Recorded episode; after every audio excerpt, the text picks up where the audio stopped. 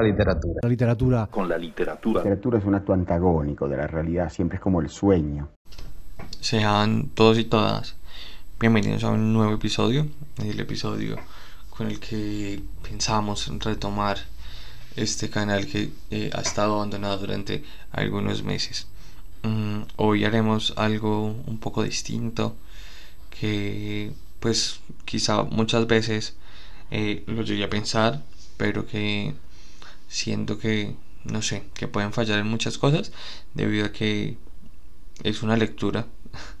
Entonces es cierto que siento que hay una, unas tonalidades que deben respetarse, que van a marcar también mucho de lo, de lo que tiene pensado el autor al escribir estas, estas líneas.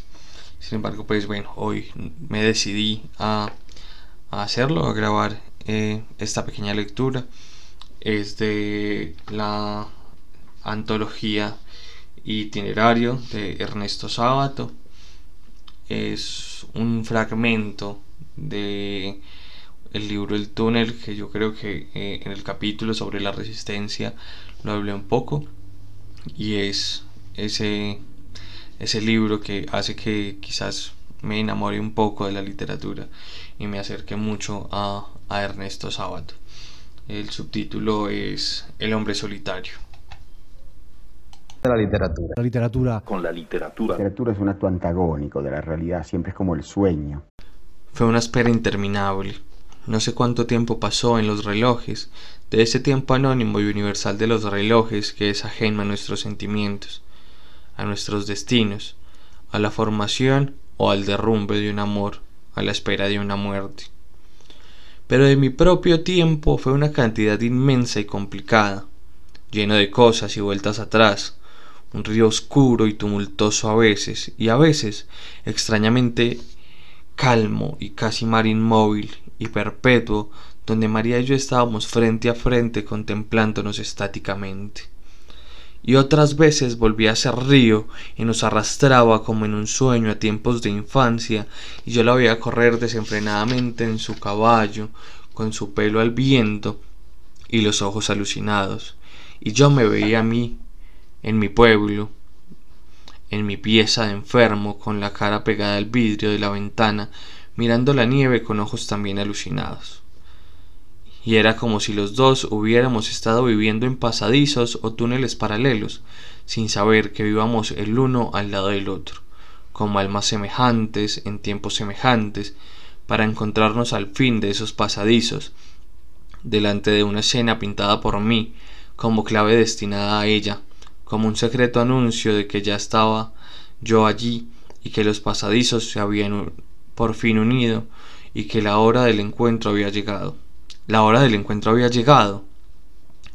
Pero, ¿realmente los pasadizos se habían unido y nuestras almas se habían comunicado? Qué estúpida ilusión mía había sido todo esto. No, los pasadizos seguían paralelos como antes, aunque ahora el muro que los separaba fuera como un muro de vidrio, y yo pudiese verla, a María, como una figura silenciosa e intocable. No, ni siquiera ese muro era siempre así. A veces volvía a ser de piedra negra y entonces yo no sabía qué pasaba del otro lado, qué era de ella en esos intervalos anónimos, qué extraños sucesos acontecían, y hasta pensaba que en esos momentos su rostro cambiaba y que una mueca de burla lo deformaba y que quizá había risas cruzadas con otros y que toda la historia de los pasadizos era una ridícula invención o creencia mía, y que, en todo caso, había un solo túnel, oscuro y solitario, el mío, el túnel en que había transcurrido mi infancia, mi juventud, toda mi vida.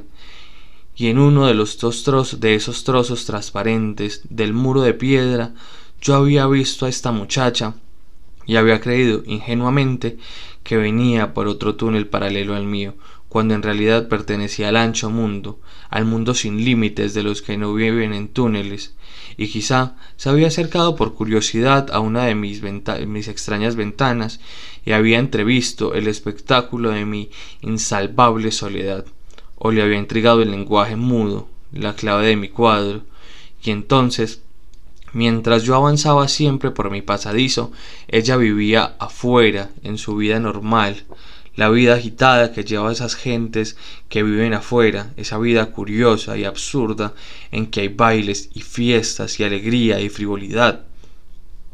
Y a veces sucedía que cuando yo pasaba frente a una de mis ventanas, ella estaba esperándome muda y ansiosa, porque esperándome y porque muda y ansiosa pero a veces sucedía que ella no llegaba a tiempo o se le olvidaba de, o se olvidaba de este pobre encajonado y entonces yo con la cara apretada contra el muro del vidrio la veía de lo lejos sonreír o bailar despreocupadamente o lo que era peor no la veía en absoluto y la imaginaba en lugares inaccesibles o torpes y entonces sentía que mi destino era infinitamente más solitario de lo que me había imaginado.